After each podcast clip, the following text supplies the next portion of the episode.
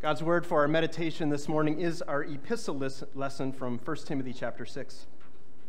Paul writes, But you, man of God, flee from all this and pursue righteousness, godliness, faith, love, endurance, and gentleness. Fight the good fight of the faith. Take hold of the eternal life to which you were called when you made your good confession in the presence of many witnesses in the sight of God who gives life to everything, and of Christ Jesus, who, while testifying before Pontius Pilate, made the good confession. I charge you to keep this command without spot or blame until the appearing of our Lord Jesus Christ, which God will bring about in his own time. God, the blessed and only ruler, the King of kings, Lord of lords, who alone is immortal and who lives in unapproachable light whom no one has seen or can see. To him be honor and might forever. Amen. This is the word of the Lord. So, this is week four of four in this series called Church and Culture. And just a quick recap if you weren't able to be here, or just a reminder if you were, of what we've looked at so far. In the first week, we see that as the church, living in an anti Christian culture, we are called to have mercy, to love the people around us, no matter what. No matter if they hate us, no matter if they oppose us, no matter what at all, we are called to have mercy, to make the mercy of God known, because again, Jesus Christ died for all, for all who hate him, for all who despise him, for all who don't believe in him, for all who even deny that he exists. Jesus died and rose for their forgiveness too. And so we, as the church, go and have mercy for all. And the second week, we saw that there is the assurance from Jesus himself that we will be hated, that we will face opposition. When we proclaim the truth, when we live the truth, when we share the truth, there will be those who hate us. Expect it. Last week, we got to see that no matter what, we hold fast to the truth. We proclaim those truths of God, and we proclaim this book as the very words of God. This is the word of the Lord no matter what. No matter what society says, no matter what our flesh wants to say, no matter what the people in our lives say, no matter what, this is the word of God, and we hold to it in all of its truth and purity. So God.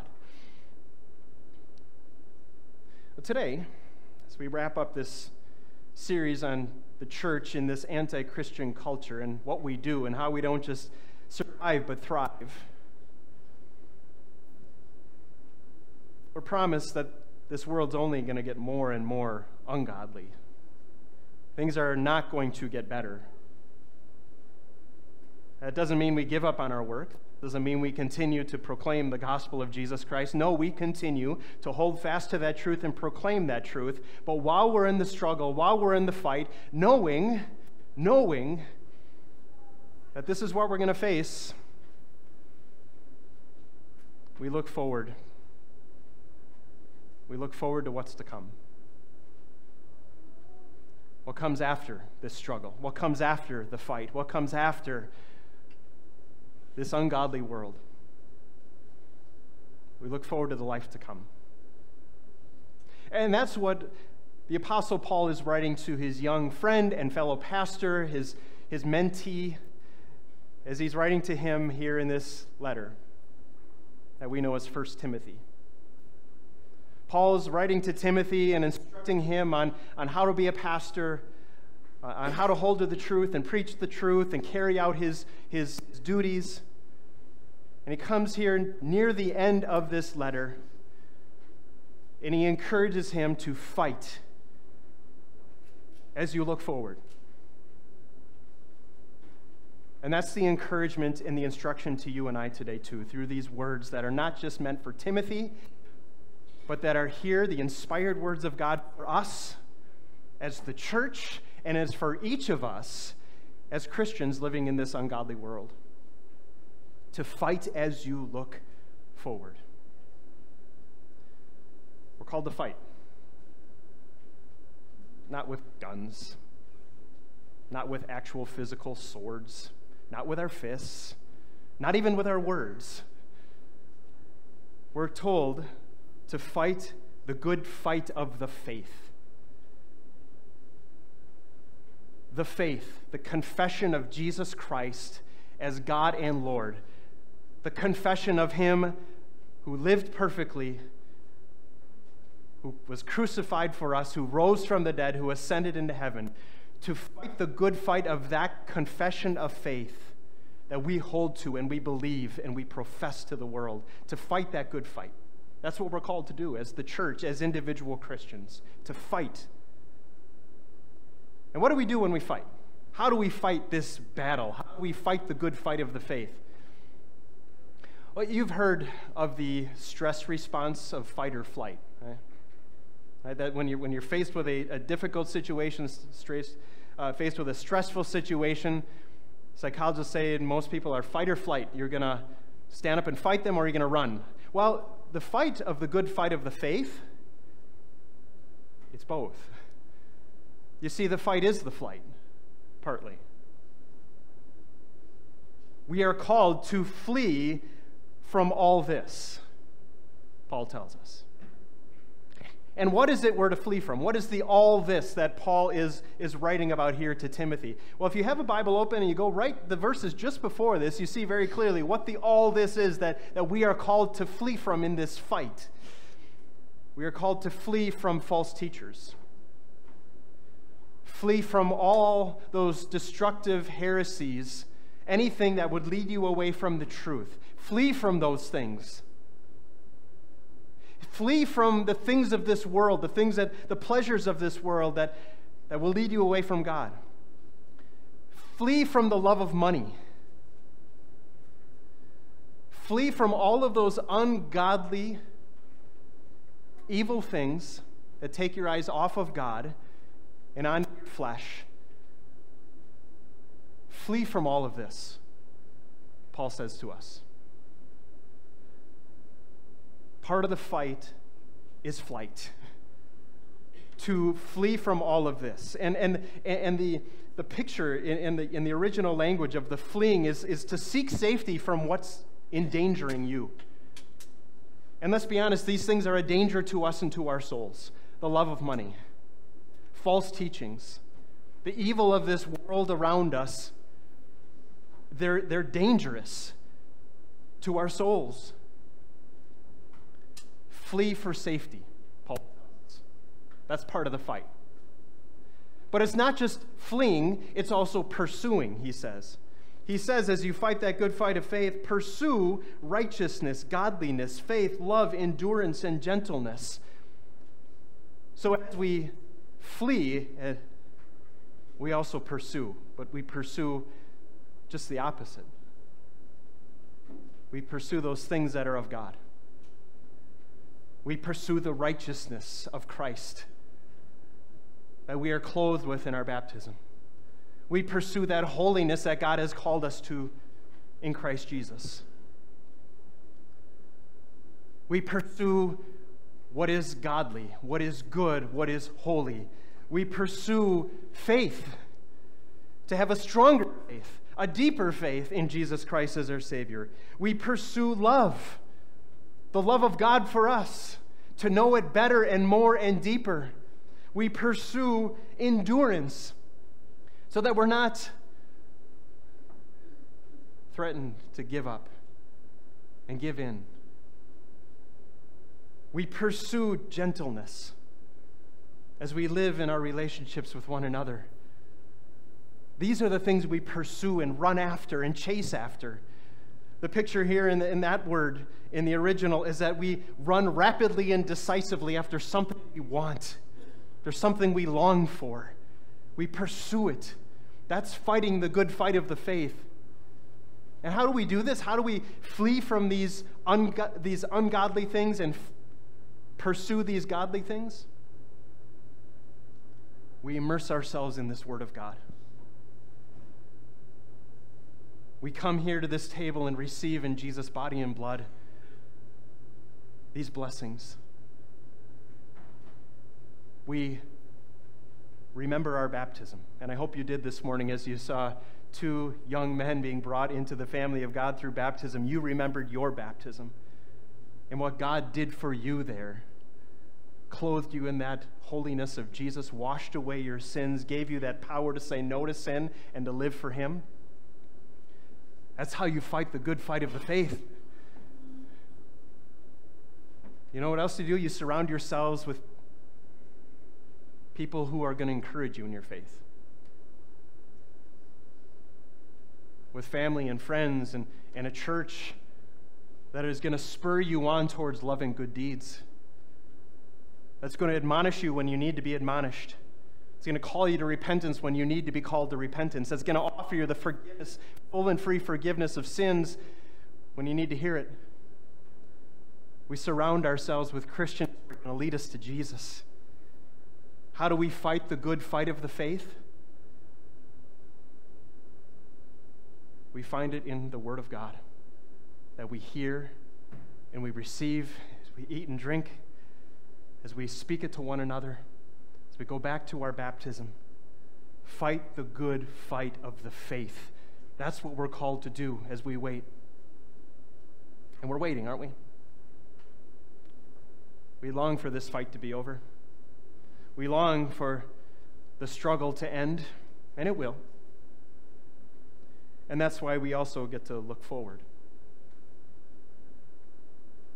We fight while we look forward.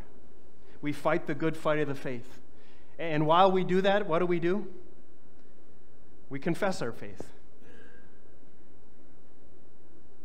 Uh, Paul writes to Timothy that he got to make the good confession in the presence of many witnesses that he got to stand in front of his fellow believers and confess his faith in his triune God. And that's what we get to do here. When we gather together in this place, we get to confess our faith with each other and to each other. We just did it in the Nicene Creed. We do it as we sing our songs. We do it as we pray together. We are confessing our faith together in the presence of many witnesses. That's what we do together as we wait, as we look forward but we don't just do it here. We don't just confess our faith here in the safety of these walls. We go and make a confession of our faith out in the world too. That's the other part of fighting the good fight of the faith. Paul writes to Timothy that that's what Jesus did. He made good confession as he stood before Pontius Pilate, before the Roman governor who had his life in his hands earthly speaking,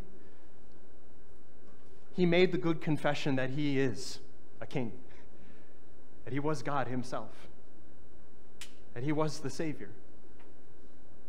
And what did it cost Jesus? His life. We go before the Pontius Pilates of this world. We go to this world and we make the good confession of who our Savior Jesus is for us and for all people, no matter what that might mean. Fighting the good fight of the faith means making him known, proclaiming him to the world, no matter what that might mean. Even death. Even as Jesus said in our gospel lesson, even if it might mean separation of families, to go and proclaim Jesus Christ as my Lord and my Savior, for that of all. That's fighting the good fight of the faith. To know we have nothing to be afraid of, nothing to worry about, because we know who goes with us. Now, for those of you who have been here the last couple of weeks, you may be wondering how I was going to weave in the Lord of the Rings movies.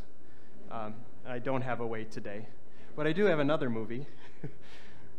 a movie that I, I still really like. I guess I haven't seen it a long time, but really, really liked when I was younger. Um, the movie Braveheart, if you've seen that one before, right? William Wallace, a Scottish guy who stood up to the King of England and led that revolt, that rebellion, he ended up losing his life. But remember that very famous scene if you've seen the movie? He's rallying the troops who want to go home. And he says, you know, you might go home and save your life for a little while. All right. But he says then, they may take our lives, but they will never take our freedom. They may take our lives. This world might take our lives, but they can never take our freedom. And I'm not talking about the freedom we're going to celebrate in just a couple of days here in our country. No, I'm talking about a much greater freedom the freedom that waits for us in heaven, the freedom from opposition and struggle and hatred, the, the freedom from sin and suffering and death. They may take our lives, but they can never take that freedom from us. So we fight the good fight of the faith, no matter what. Looking forward to what's ahead. Paul tells Timothy, take hold of the eternal life to which you were called.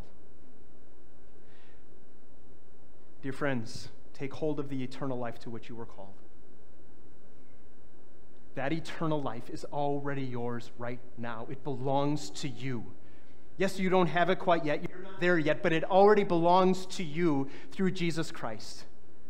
That eternal life is yours. Take hold of it. Let that be your peace. Let that be your comfort. Let that be your strength as you go and fight the good fight of the faith. Eternal life is already yours right now.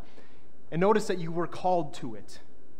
It's not something that you did. It's not because you go and fight so well. It's not because you are so faithful to your God. It is not because of anything you could do or ever, ever do.